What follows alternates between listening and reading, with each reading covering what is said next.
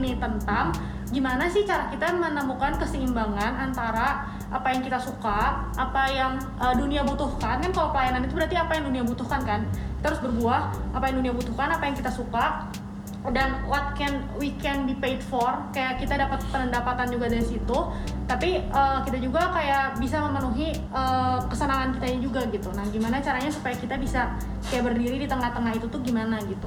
Mungkin ada yang udah bisa punya pengalaman dan bisa cerita gitu, oh nih gue rasa hidup gue udah mulai seimbang, atau gue rasa uh, gue udah mulai senang dengan apa yang gue kerjain dan gue dibayar juga di situ, dan gue juga merasa gue udah cukup berbuah dan di, sesuai dengan apa yang jadi jawaban orang-orang kayak gitu. Mungkin susah ya pertanyaan panjang ya. Kalau tadi kodanya mungkin kalau menurut aku yang tadi aku bahas di awal sih, temuin irisan di antara semuanya, irisan apa yang dunia ini butuhkan, kita dibayar di situ, kita jadi berkat di situ, Tuhan panggil kita di situ, irisan tengahnya ini. Mungkin cerita boleh kok, cerita pengalaman pribadi, pengalaman orang yang dimentori juga nggak apa-apa, cerita gitu supaya kita bisa kayak oh iya benar mungkin ini cerita ada yang relate gitu. Aku juga kan sebelum apa aja nggak aku juga sebelum akhirnya masuk. Nah, maksudnya pertanyaannya menemukan si irisan itu gitu, atau iya, iya, atau bertahan di dalam irisan itu, menemukan irisan, menemukan itu irisan dan itu. Bertahannya tuh gimana? Kalau menemukannya gitu. Gimana yang tadi sih sebetulnya coba jalanin dulu, coba jalanin sambil doa, sambil denger-dengeran, sambil mencari, dan percayalah kalau kita cari pasti kita nemuin kok gitu. Nggak mungkin maksudnya kita doa sungguh-sungguh Tuhan tunjukin terus Tuhan, Tuhan diam aja. Mungkin ada waktu di mana Tuhan kayak diam, that's okay, jalanin dulu. Nah sementara Tuhan diam, jangan nekat-nekatan gitu. Cerita, jalanin dulu aja. Kalau kodanya sendiri gimana kok bisa sampai mencapai irisan itu gitu? Aku sih, aku sempet di sekuler juga kan, lima enam tahun, dan di awal-awal excited sih ya, ya namanya kerjaan baru gitu kan, seneng. Baru jalan, lulus nih, baru lulus sekuler dulu. Uh, hmm. Terus jalan-jalan-jalan-jalan di titik tertentu, aku mencapai titik kayak dying gitu loh. Hmm. Ini, ini kenapa gue hidupnya jadi gini sih? Kenapa gue kesini sih? Setiap hari kayak gini-gini aja, maksudnya ya jalan berjalan, cuma kayak mati hidup gitu di kan situ ya? Gue kayak robot aja gitu, zombie kok, zombie kayak zombie, pelayanannya, kayak zombie. Pelayanannya berjalan kok? Sehingga pelayanan jalan, pelayanan okay. jalan, sekuler jalan oke okay. Nah, di saat, uh, sampai gue mendapati fakta, kenapa ya waktu gue jala, jalanin di pelayanan, gue berasa hidup banget hmm. hidup banget dan beda banget lah, cuma kan ya anak muda ya hmm. ah enggak lah, masa sih di sini gitu. Nggak tau kenapa ya, kok kayaknya buat anak muda kalau gereja tuh enggak enggak enggak gitu. Sempat ya, anti gitu ya kok? Bukan anti juga, cuma kayak ah, enggak deh, enggak sih masa ya, sih gitu kan? Ah suram ya hidupnya gitu. Berasa bakal suram, berasa bakal berasa bakal suram, tapi serius berasa bakal suram. Tapi mungkin nggak kok, itu tuh excitement itu muncul karena kita cuma di pelayanan Sabtu Minggu, sedangkan kita jalanin sehari-harinya tuh kayak everyday gitu. Atau mungkin feelingnya tuh beda gitu. Eh, mungkin. Bapak kan nggak Sabtu Minggu, Pak, tiap hari. dia, dia lebih full time dari full time gitu. Kayak kalau di kantor delapan jam dia di gereja. Eh jangan dulu kayak gitu. dua puluh empat jam. Mungkin makanya aku tadi bilang jangan gegabah. Hmm. Karena kadang-kadang kita mutusin sesuatu karena hype yang gegabah itu loh. Hmm. Wih, ini kayaknya lebih enak. Ya, ya belum ya. Tahu aja nggak enak-enaknya gitu. Hmm. That's why aku jalanin lima enam tahun dulu sambil bergumul. Tuhan hmm. nih maunya gimana? Sambil bergumul, build safety net yang tadi, karena somehow kalau kita di tempat yang mungkin kutip menurut kita nggak pas, ayo cepat ubah paradigma dan perspektif kita, ini batu loncatan. Hmm. Jangan langsung terjun bebas, udah bertahan lakuin yang terbaik. Sambil berdoa, cari waktunya Tuhan, aku berkali-kali udah mau selesai pun akhirnya ya ada banyak hal yang kayaknya belum sekarang. Hmm. Beres lagi, kayaknya belum sekarang deh. Di satu titik kayaknya aku udah mentok banget tuh, udah sampai udahlah ini ini safety net udah cukup aman kayaknya sekarang deh. Tau-tau bos aku uh, kan suami istri, suaminya dipanggil pulang, saudara. Terus ya aku jadi nggak tega lagi kan, aduh masa ditinggalin sekarang gitu kan. Hmm. Akhirnya manjangin lagi dua tahun. Cuma ternyata ya semua baik gitu, semua baik. Sambil aku bergumul, aku inget finalnya aku lagi bergumul banget, Tuhan ini gimana nih. Uh, Tau-tau aku dikirim pesawat ke Singapura. S O T Singapura, nah di Singapura aku bergumul, Tuhan ini gimana nih, pulang sekuler atau bener fix kesini nih. Aku udah mau, aku udah mencapai, aku merasa udah mencapai titik di mana gue harus settle deh. Gak bisa, gak bisa mau sampai kapan raba-raba terus gitu kan, kanan kanan kiri kiri dah. Gue lagi bergumul, ya Tuhan baik lah ya, jawaban dikirim dari manapun, that's why harus peka dengar-dengaran. Tahu-tahu ada satu temen aku, dia dari Kalimantan, orang Kalimantan, dia tahu-tahu ngomong gini, udah lu gak usah mikir aneh-aneh, gak usah mikir ke politik, ke bisnis, hamba Tuhan. Wah, gue tidak aja enggak loh. Ditunjukkan. Iya, tapi itu pun masih ragu gitu, pulang ke Bandung, masih dalam keadaan ragu. Aku ingat ibadah di Baranang, dengar firman Pak Aruna. Hmm. Beliau tahu-tahu bahas gini, uh, masuk tahun depan, eh, gue gak kayak lu, gue gak inget timeline kapan waktunya. Tapi beliau bilang gini, masuk tahun depan, buat saudara-saudara yang berjalan dalam destiny-nya Tuhan, saudara akan menemukan perkenanan Tuhan yang sempurna atas hidupmu gitu. Kamu punya pilihan bebas, ada seribu titik di mana kamu bisa ada di sana. Hmm. Tapi sebetulnya Tuhan cuma pengen kamu di satu titik itu. Kalau kamu bisa nemuin titik ini, hmm. kalau orang dunia ngejar berkat, nanti berkatnya ngejar kamu katanya. Hmm. Perkenanan Tuhan turun buat kamu. Dan di titik ini, orang akan lihat kamu berkembang lebih cepat, kamu akan enjoy. Hmm. Nah, menurut aku kan ini udah telat nih, konfirmasi, hmm. konfirmasi. Akhirnya disitulah aku akhirnya memutuskan, oke okay deh. Hamba gitu. Tuhan. Iya. Terus sekarang gimana kok? Ini udah berjalan berapa tahun tuh kira-kira? Jadi hamba Tuhan berapa tahun? Gak ada baru kan Eko ya? Baru, dua tahun. Yang lebih hafal Abraham lah. Nah, full time-nya udah lama. Eh, dua time-nya belum juga sih kok, dua ribu delapan belas. Part time, dia lama part time. dua ribu delapan belas. empat tahun, empat tahun. dua ribu delapan belas full time. Tapi lama di part time sekarang, lumayan. Gimana kok rasanya tuh? Rasanya enjoy. enjoy. Jadi betul nggak apa yang kata tadi Koko, kayak lebih bertumbuh, betul, lebih... betul, betul, betul. Merasa... Jadi ya awalnya enjoy. Minimal lu udah nggak pusingin lagi soal yang pergumulan sebelumnya kan? Iya. Lu tinggal sekarang jalanin struggle apa yang lu ada di depan lu, ya lu kerjain kan gitu kan? Enjoy, happy, menyenangkan. Tapi, tapi tetap itu ambience di awal kayaknya enjoy, happy, menyenangkan. Jadi sekarang enggak. Udah di jalannya tetap aja ketemu challenge. Ketemu challenge, ingat, ingat, challenge. Untuk satu yang lebih besar, kapasitas yang ditambah, ya pasti ada tembok yang dijebol. Yeah. Karena sebetulnya nggak bagus juga sih kalau kita jalan lancar, ya, terus ya. Kita nggak belajar, kita nggak jadi lebih baik, kita nggak jadi lebih kuat. Malah harusnya kita curiga kalau lancar ya. Terus kita harus curiga. That's it. Kalau Bang mungkin ada tambahan juga kan, baru sama nih. baru. baru Jadi ceritanya Nob di, di, di frame ini tuh hamba Tuhan tuh tiga. Tiga. Nah, kita semua hamba Tuhan loh. Kita hamba Tuhan. Yang spesial dipanggil oh. khusus. Bapak Pester, Bapak ya, Pester. Iya. Makin menjurus. Apa jangan dipadangin. Ini baru jadi Bapak Pester. Iya, karena sama barengan gua sama Kodami.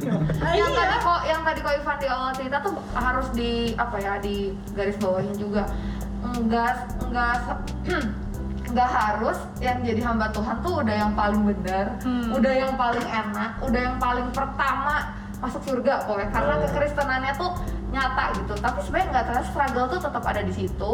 Dan sebelum nyampe kesini pun pernah belok-belok kemana, dan ternyata sekalipun pernah belok tuh itu menguntungkan, dan memang itu tuh rencana Tuhan juga ya, gitu ya. Sih.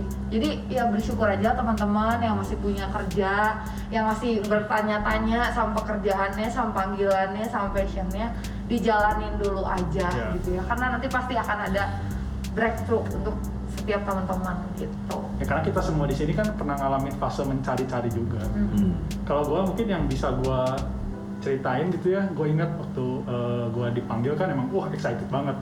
Gue happy gimana banget. Tuh cerita dipanggilnya? Oh, supaya abang, abang. Dia sempat nunggu cukup lama juga, kan yeah. udah nggak betah mau keluar, tapi aku lihat kondisi di gereja hari itu belum ada slot juga. Ya aku sebagai mentor cuma bisa bilang ya bertahan dulu lah. Lu keluar mau ngapain? Mau luntang-lantung kan nggak jelas gitu. Hmm. Sampai kan, ngedelay berapa lama tuh ya bang? Ya, ya dua tahun sih sebenarnya. Ini belum waktunya. Dan ya, somehow ya. Menariknya dia juga ngomong, iya bang, gue juga doa, gue tahu ini belum waktunya, tapi gue udah gak tahan. Peka banget ya kak abang. Enggak, karena uh, gue kan tadi cerita, gue sempat berusaha pengen keluar gitu kan. Uh, karena di situ gue ngerasa, oh ini udah jalan gue nih. Gue keluar, gue punya proyek, dan gue bisa banyak invest waktu gue di pelayanan. Let's say gue gak mau jadi full timer, tapi gue bisa lah tambah-tambah dengan gue part timer. Gue tanya ke Ko Daniel kan, kok kira-kira bisa gak gue gini? Oh, kalau lihat kondisi gereja sekarang, jangan dulu lah Bom. Waduh, gue agak-agak sedih gitu kan. Itu sebelum pandemi kan? Sebelum, ya. Jauh sebelum dua ribu berapa ya? Udah, kita gak bisa kayak lah. Terus, wah gue agak bubuk sih sebenarnya kayak sembilan belas lah, sembilan belas. Udah dekat kamu ke Israel gak? uh, enggak, tahun sebelum itu berarti ya, delapan belas Wah, bobo gue kayak ngerasa ditolak kerja gitu. Padahal, padahal bobo. Kayak iya dong gitu. Oh, iya. Udah tahu gue suka, ternyata jangan dulu. Wah, wah gimana nih? Terus akhirnya dengan berat hati hari itu agak ngedumel, gue ingat hari itu. Udahlah, gue ini, gue stay. Gue ingat hari itu pagi-pagi itu gue doa dulu di jalan. Karena hari itu gue udah putusin. Oke, okay, gue mau udahan. Hari ini gue mau keluar. Uh, gue udah sediain segala macam alasan buat gue keluar, tapi di jalan gue doa dulu. Tuhan, hari ini mau ngajuin resign nih. Kalau memang gak boleh resign, kasih tanda yang sampai gue juga paham. Gitu kan, gue di jalan sambil naik motor gue ingat. Berarti nggak bisa bebal tuh ya? Harus, maksudnya berarti kalau minta tanda nggak boleh bebal juga kan gak kitanya? Bebal, ya. Ya. Terus? Terus udah, gue gue masuk ke ruang bos gue, deg-degan men, deg-degan parah gue. Karena kan gue harus, bos gue tuh bule, jadi kan gue harus ngatur kata-kata bahasa Inggris gitu kan. Deg-degan gue tuh, udah itu pertama kali, eh enggak, gue setiap kali pengen keluar kerja pasti deg-degan. Gue ngomong kan, sorry, gue mau resign gitu. Dia kaget, hah? Kenapa kamu mau resign gitu kan? Padahal sebelumnya ada junior gue dua orang keluar. Dan dibolehin, ya nggak apa-apa keluar gitu. Terus uh, gue juga hari-hari itu gue tuh nganggur delapan bulan. Gue pikir, aduh gue ngapain nih gue nganggur delapan bulan yang bener-bener gak ada proyek gitu. Gaji telat, gak ada proyek segala macem lah. Lagi susah perusahaan. Gue pikir sayang bos. Tadi. Nah ya ini, gitu. uh, gue pikir kan, ya udahlah gue keluar dibanding gue jadi beban perusahaan gitu kan. Terus melesak doang. Eh kan udah logika semuanya kan, masuk gitu. Junior keluar, teman senior gue gak diperpanjang kontraknya, gak ada kerjaan. Oke, gue juga bisa. Ngomong mau resign, eh kenapa resign? Uh, dia kayak ngomong gini. Lu kalau kalau lu resign gue gak punya developer lain, gue gak punya web dev lain. Gue gue web developer hari itu. Gue gak punya web dev lain. Apa alasan lu keluar? Gue hari itu nggak tahu alasan lu keluar. Gue coba. Gue kan nggak mungkin ngomong. Ya, gue pengen pengen jadi pengen pengen banyak di gereja karena hari itu karena bos gue itu nggak takut Tuhan. Uh, gue gue susah gue hari itu gue nggak tahu kenapa kayak mandek semuanya. Gue nggak bisa ngasih alasan. Gue cuma ngomong gini. Ya cuma pengen cari suasana baru. Gini deh, lu mau gaji berapa gua kasih, lu mau jam kerja fleksibel gua kasih, tapi jangan keluar, please jangan keluar. Gua nek, gua tetap ngomong enggak enggak, gua mau keluar, gua mau keluar, gua mau keluar. Sampai satu satu kali begitu gua nggak mau nggak mau nggak mau nggak mau, tak tiba-tiba di hati gua tuh kayak ada impresi gitu, karena tadi kan gua doa, ngomong kayak di hati gua tuh kayak tiba-tiba ini makanya kita perlu doa, di, ada impresi gitu, ngomong kayak ngomong gini, Abraham. Ini loh, tanda yang tadi pagi kamu minta. Wah, udah gue gak jadi keluar hari itu. Ngomongnya gimana tuh? Bubuk kali. Gue, oke, okay, uh, gue gak jadi keluar, salaman. Udah. Oke, okay, gue gak jadi keluar, salaman. Udah. Ternyata gue baru tahu selang berapa lama uh, di keluarga gue tuh, pokoknya gue dapat berkat. Gue bisa lulus kuliah pun karena gue dibayarin. Uh, Dede gue pun sama. Dan di hari itu, ternyata uh, subsidi dari subsidi ini tuh berhenti.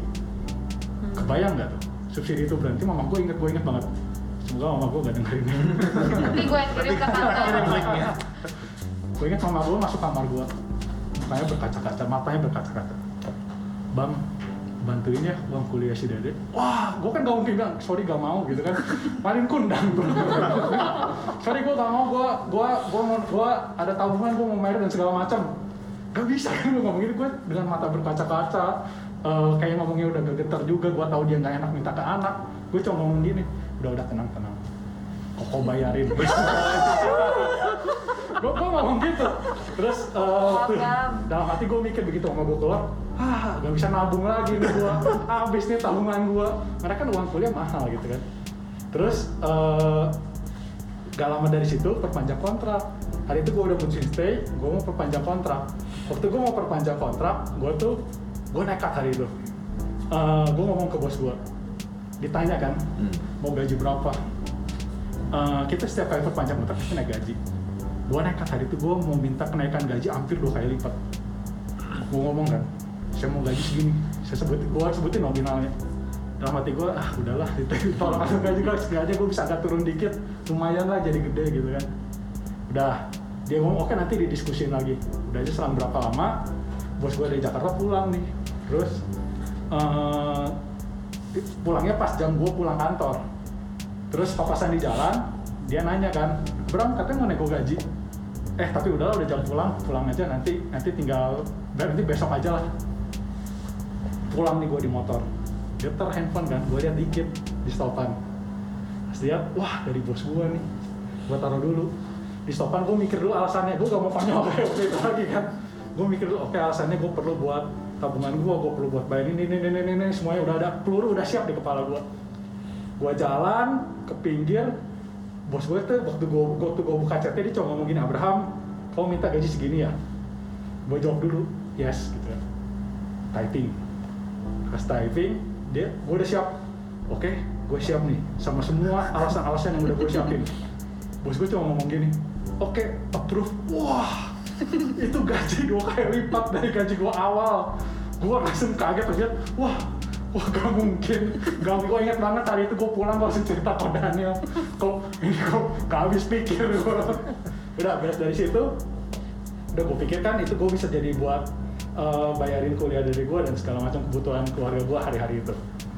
Terus gue iseng. Uh, teman-teman gue lagi pada menaikkan ibadahnya gitu ya di di di lantai satu di, di bawah di lantai satu. Terus uh, ada ya ini jangan ditiru sebenarnya, ada buku kas gitu, buku kas gaya salah dia juga sih digeretakin gitu aja kan, jadi ngelap. Gak, jangan ditiru, jangan ditiru. Gue iseng banget hari itu, gue gue penasaran kok bisa enteng banget dia ngasih gue gaji gede gitu. Gue buka tuh buku kas, gue lihat Uh, ada ada yang ada yang di situ tuh stay di situ dari zaman sebelum dia nikah sampai sekarang punya anak. Ada yang lebih senior dari gue dan jago banget, uh, keren banget lah pokoknya. Udah bertahun-tahun juga. Gue lihat gajinya nominalnya, wah gaji gue paling tinggi hari itu. Gue cuma bilang, aduh Tuhan siapalah aku ini, kenapa segininya sih gitu. Udah hari itu gue gue sadar. Uh, Oke, emang hari itu gue harus stay dulu sih. Emang hari itu Tuhan izinin gue buat stay. Tuhan izinin gue buat udah diem dulu deh di sini. Karena emang ada suatu hal yang harus gue kerjain. Gitu. Uh, emang nggak gampang sih nemuin passion, nemuin panggilan hidup. Emang waktu di tour tuh kayak kadang kita ngerasa nggak enak, bener gak sih? Kadang kita ngerasa, aduh Tuhan kok gini sih? Aduh kok gini sih? Kok gini? Kok gini? Kok gini? Kok gini?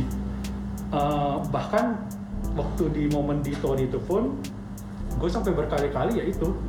Udah gue tahu gue harus stay di sana, gue berkali-kali bertanya-tanya, kok gini sih, kok gini sih, gue nggak suka, gue nggak suka, gue nggak suka, gue nggak suka, gue lupa semua pengalaman-pengalaman ini gitu loh. Uh, sambung dikit lah ya, singkat cerita, pokoknya gue akhirnya uh, gue pergi gue gue pergi ke Israel tuh, uh, thank you gitu ya, udah izinin ke Israel, gue pergi ke Israel dan gue dapat konfirmasi. Gue dapat konfirmasi, gue ngomong lagi ke bos gue, gue tuh agak trauma ngomong gitu, nanti dia nanti dia debatin gue lagi gitu kan, nanti gue nggak tahu lagi mau ngomong apa gitu. Sama sebelum berangkat gue ngomong dulu, Tuhan kalau memang belum boleh resign kasih tanda supaya gue juga ngerti gitu kan. Gue masuk, gue maju, gue ngomong ke bos gue, uh, gue mau resign karena gue mau kejar mimpi gue buat jadi buat di gereja. Oke. Okay. That's fine. Hari itu gue gak ditahan sama sekali. Oke, silakan, gak apa-apa gitu.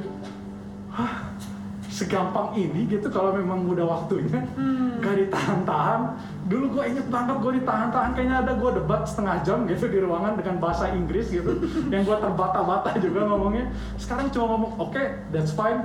Go pursue your dream. Wah, oke, okay, oke, okay, oke okay. Seru lah sebenarnya perjalanan-perjalanan ngejar passion tuh. Nah, uh, pas gue udah jalan lancar segala macam, gue nemuin momen di mana pandemi sih sebenarnya. Uh, waktu pandemi, gue ngerasain momen di mana bener-bener gue mempertanyakan panggilan gue. Kalau buat yang tadi dengar kan kayaknya, wah ini mah udah bener-bener konfirmasi nih, udah bener-bener uh, dapet tanda segala macam nih. Tapi gue pernah mempertanyakan panggilan gue. Gue pernah mikir, duh gue ngapain sih di gereja? Duh gue ngapain gue hidup kayak gini? Karena hari itu gue lihat temen gue, uh, sama-sama I T, dia dia kerja, uh, I P K-nya di bawah gue gitu. Tapi dia kerjanya udah sampai ke Barcelona gitu kan, ke Eropa. Gue dah waktu gue lihat gue cuma mikir, aduh Abraham di di gereja dan lagi diem doang di rumah kan pandemi gitu kan. Kenapa gue kayak gini? Padahal gue kan bisa kayak teman gue ke Barcelona, keluar negeri, ke Singapura gitu kan. I P K gue gede, gue bisa di I T. Kenapa gue kayak gini? Kenapa gue kayak gini? Gue mempertanyakan itu, dan satu titik waktu gue mempertanyakan semuanya itu, gue cuma ingat satu hal sih. Kenapa gue mulai semuanya ini gitu? Hmm. Apa yang bikin gue tuh stay di sini gitu? Mungkin itu sih yang bisa gue ceritain. Uh, waktu kita mau cari passion memang susah, mau cari panggilan hidup susah, struggling lah, bergumul. Tapi waktu udah nemuin juga struggling, hmm. struggling mempertahankannya ya kan. Hmm. Ada momen-momen dimana kita mempertanyakan balik kan, hmm. benar gak ya? Benar gak ya? Apalagi kalau apa yang depan mata tuh kayak nggak sesuai gitu. Gitu sih. Ya puji Tuhan jalan di apa nih Corona season dua gitu. Corona season dua ya gue udah nggak mau pertanyakan final lagi season, final season final season amin amin, amin. Ya udah gue nggak mau pertanyakan lagi sih ya, emang mungkin uh, scope scope pelayanannya berubah, tapi ya udah gue udah oke okay deh kalau Tuhan panggil di sini, gue yakin kok Tuhan yang kasih berkat, Tuhan yang cukupin, uh, Tuhan yang tanda kutip kasih kehidupan lah. Hmm. Mungkin ada closing statement dari Ko Ivan, Ko Lazu? Kalau dari saya sih nambahin sedikit bahwa sometimes mungkin ya jangan berpikir bahwa panggilan kita tuh hanya sebatas kepada pekerjaan kita. Hmm. Jadi mungkin juga sebetulnya panggilan yang Tuhan berikan dalam kehidupan kita tuh tidak ada hubungan dengan pekerjaan kita. Tetapi itu yang membuat kita bisa betul-betul uh, enjoy our lives di situ, karena itu sesuatu yang memang menguntungkan untuk kerajaan Allah. Hmm. Karena saya yakin bahwa calling dari Tuhan, the, the, the divine calling ya, panggilan yang ilahi itu pasti harus ujungnya menguntungkan pihak Tuhan, hmm. bukan untuk menguntungkan pihak kita. Hmm. Kalau cuma untuk memperkaya diri, make us famous, make us uh, ya membuat terkenal dan uh, sesuatu yang pokoknya hanya menguntungkan aku dan aku, uh, kita perlu pertanyakan lagi apakah itu divine calling atau sebetulnya hanya keinginan kita, cita-cita kita saja. Hmm. Jadi uh, dari saya tetap kejar apa yang menjadi panggilan Tuhan. Sekalipun saat ini masih belum ngerti, nggak apa-apa, jalanin aja. Saya yakin kita kalau mau ikut sama Tuhan tidak akan ada yang terlambat, dan Tuhan pun tidak akan terlambat untuk menolong kita. Tuhan tidak akan terlambat untuk menjawab uh, apa yang kita minta sama Tuhan. Karena Firman kan bilang, ketuk pintu dibuka, cari kamu dapat, minta akan diberikan. Udah itu aja kita pegang sebagai pegangan kita untuk sesuatu yang divine calling. Amin. Riko Daniel mungkin Ko Lazu ada tambahan? Closing untuk teman-teman di sini yang mungkin masih mempertanyakan apa yang kita bahas gitu sih, yang mencari. Closing dari aku, uh, kan kita percaya nih, ini momennya anak-anak muda dibangkitkan, dipakai Tuhan dengan luar biasa ya. Amin. Aku, aku orang yang sangat percaya anak-anak muda yang dipakai dengan luar biasa ini nggak sembarangan anak muda, hmm. tapi anak-anak muda yang menemukan irisan antara passion dan calling dalam hidup dia, dan dia berjalan di sana. Amin. Hmm. Karena dia menemukan titik itu. Aku kalau ke anak-anak komsel aku suka bahasin titik ledak. Kenapa titik ledak? Karena menurut aku hidupnya meledak-ledak di sana gitu. Hmm. Meledak-ledak kutip memberi dampak gitu. Amin. Bukan meledak-ledak marah gitu. Bukan. Betul-betul apa ya? Kenapa hari itu aku namain titik ledak? Karena kayak eksplosif yang betul-betul berdampak aja gitu. Dar, hmm. buat semua ngasih dampak yang luar biasa. Jadi uh, ayo jangan menyerah. Memang nggak instan, tapi cepat atau lambat kita akan nyampe di titik itu selama kita membuka diri, banyak mau belajar, banyak mau mencoba, doa terus, dan percayalah di waktunya Tuhan, dengan caranya Tuhan. Ingat waktunya Tuhan, caranya Tuhan, jangan maksa waktu kita, cara kita, hmm. kita akan nyampe juga ke situ. Amin. Gitu.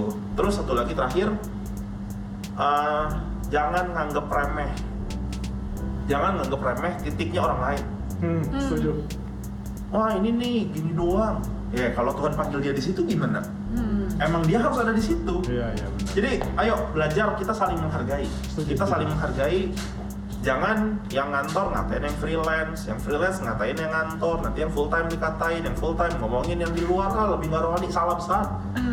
Selama kita ada titik di titik yang pas dan kita berdampak di situ, kita berhasil kok. Amin. Gitu. Jadi enggak lah, kita nggak bersaing, wah ini kastanya lebih tinggi, ini lebih rendah. No, no, no, sama sekali enggak. Ayo temukan titik masing-masing dan hargailah titik teman kita, saudara kita, kakak kita, adik kita, ya biar kita sama-sama berguna gitu. Hmm. Karena titik kita bukan titik yang terbaik buat yes. semua orang. titik kita adalah terbaik buat kita. Yes. Gitu. Jadi ya ayo saling menghargai. Karena ini fenomena yang cukup menarik juga. Aku lihat anak-anak muda banyak yang dikit-dikit ya itu ngerasa yang dia paling oke. Okay. Oh ini apaan kayak begini, ini apa? Jangan, jangan mau, jangan mau. Siapa bilang? Gitu. Hmm. Jadi ya ayo terus berdampak. Jangan menyerah. Temukan titik ini pasti ada kok tiap orang. Hmm. Asal mau mikir, look closer. Asal mau mikir, mau nyoba, denger-dengeran, terus berdoa, jalan terus, jalan terus. Percaya waktunya Tuhan, caranya Tuhan pasti nyampe juga. Ya, itu sih dari aku. Yang paling penting kita benar-benar percaya aja sama apa yang udah Tuhan rencanain dalam setiap hidup kita. Hmm. Gitu. Jangan terganggu, jangan iri, jangan ngebanding-bandingin diri sama orang lain.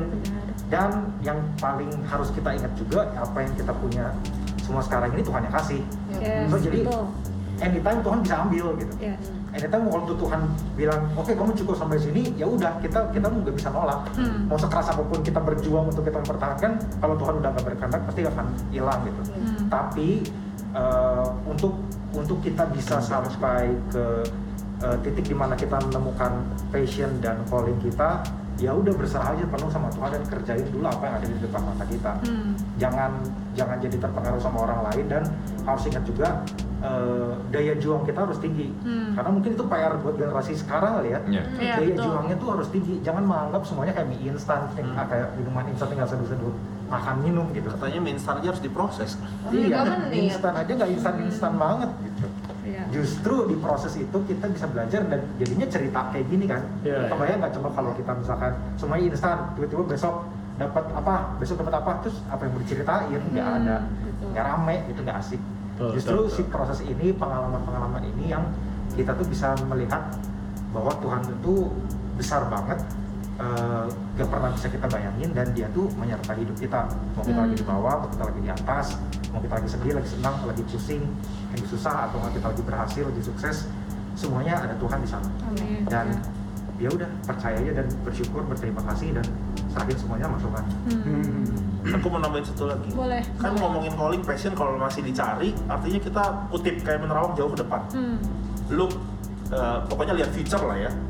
Nah kebanyakan anak-anak muda yang aku liatin banyak mikirin future, lupa hidup di present. Hmm. Eh, ini yang zonk nih.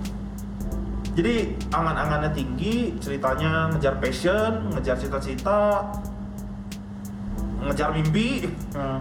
Tapi yang depan mata dia asal-asalan jadinya. Nah, ini lupa hidup di masa sekarang, asal-asalan, nggak ngasih yang terbaik. Percayalah, lu nggak akan nyampe-nyampe ke sana. Hmm. Karena kunci untuk mencapai ke titik itu, waktu kita udah berhasil di sini, nanti di waktunya tuh acaranya tuh kita dibawa ke sana. Betul, betul. Step by step. Yes. Roma gak dibangun sehari, bos.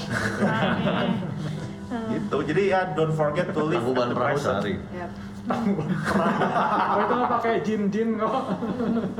Kata legenda. Ya mungkin uh, dari kita segitu kali ya, Ci ya. Yeah. Kalau aku personally aku sangat diberkati.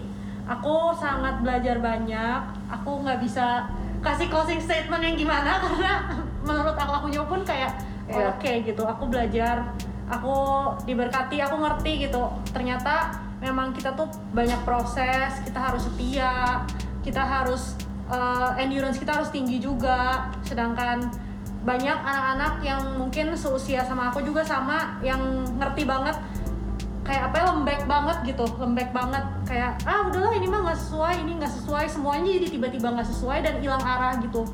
Karena itu aku pernah ngerasain juga gitu. Terus yang penting banget menurut aku ya untuk yang masih ngejalanin dan belum bisa menemukan seperti kakak-kakak di sini, mentor dan teman-teman yang mendukung itu penting banget. Kalian harus punya teman-teman dan mentor yang percaya sama kalian dan kalian juga harus percaya sama kemampuan diri kalian sendiri karena itu penting. Kalau kita nggak percaya sama kemampuan kita, kita nggak akan pernah kemana-mana. Kayak aku udah belajar itu kayak kita nggak akan pernah kemana-mana kalau setiap Tuhan kasih kesempatan kita selalu bilang kita nggak bisa gitu. Mm-hmm. Kayak it's okay untuk salah, it's okay untuk belajar karena dari situ kita bisa bisa maju lebih jauh gitu. Mm. Dari aku itu sih. Pokoknya yang namanya passion itu jelas ada. calling itu jelas ada, bener gak sih? Ya, mm-hmm. ya. Tapi kitanya pun perlu berusaha hmm. untuk mau belajar, untuk mau diproses, untuk mau dibentuk sama Tuhan gitu. Sekalipun mungkin sekarang teman-teman lagi ngalamin lembah air mata, teman-teman lagi lembah air mata. Mungkin mereka tuh kayak ini bukan gue, gue bukan di sini, gue udah pengen keluar gitu. Tapi kayaknya apalagi lagi pandemi gini, teman-teman jangan gegabah gitu ya. Sekalipun teman-teman harus capek banget merasa di tempat yang salah atau teman-teman mungkin sempat taruh curiga sama Tuhan, tapi percayalah dari cerita yang dari t- tadi teman-teman dengar gitu, Tuhan tuh nggak pernah salah tempatin kita, asal kita benar-benar selalu percaya kalau panggilan Tuhan tuh besar buat setiap kita, tuh sama semuanya besar. Tuhan panggil kita untuk jadi berkat, Tuhan panggil kita tuh untuk punya hidup yang berbuah, apapun yang kita lakukan, apapun yang kita katakan, as long as kita sama-sama Tuhan, percayalah panggilan dan passion Tuhan itu tuh Tuhan pasti kasih sama kita gitu, di kairosnya Tuhan gitu. Jangan lupa juga untuk bersyukur. Kita di titik manapun kita tetap harus bersyukur supaya kita aja bisa lihat juga gitu. Oh ini tuh kayak udah jadi berkat. Apalagi sekarang lagi zaman pandemik gini, ini kan sesi pandemik nih. Benar-benar jangan gegabah teman-teman. Oke. Okay. Thank you so much Ko Daniel, Pak Zul, Ko Ivan for sharing. Thank you Nokita and Abang. Uh, teman-teman nanti mungkin kalau misalnya beberapa punya pertanyaan masih boleh tanya-tanya ke kita ya. Boleh komen. D M, boleh komen dan D M. So, sekian dari kita semua. Yeah. Jangan lupa ikutin episode kita sebelumnya dan episode kita berikutnya. See you teman-teman. God bless you.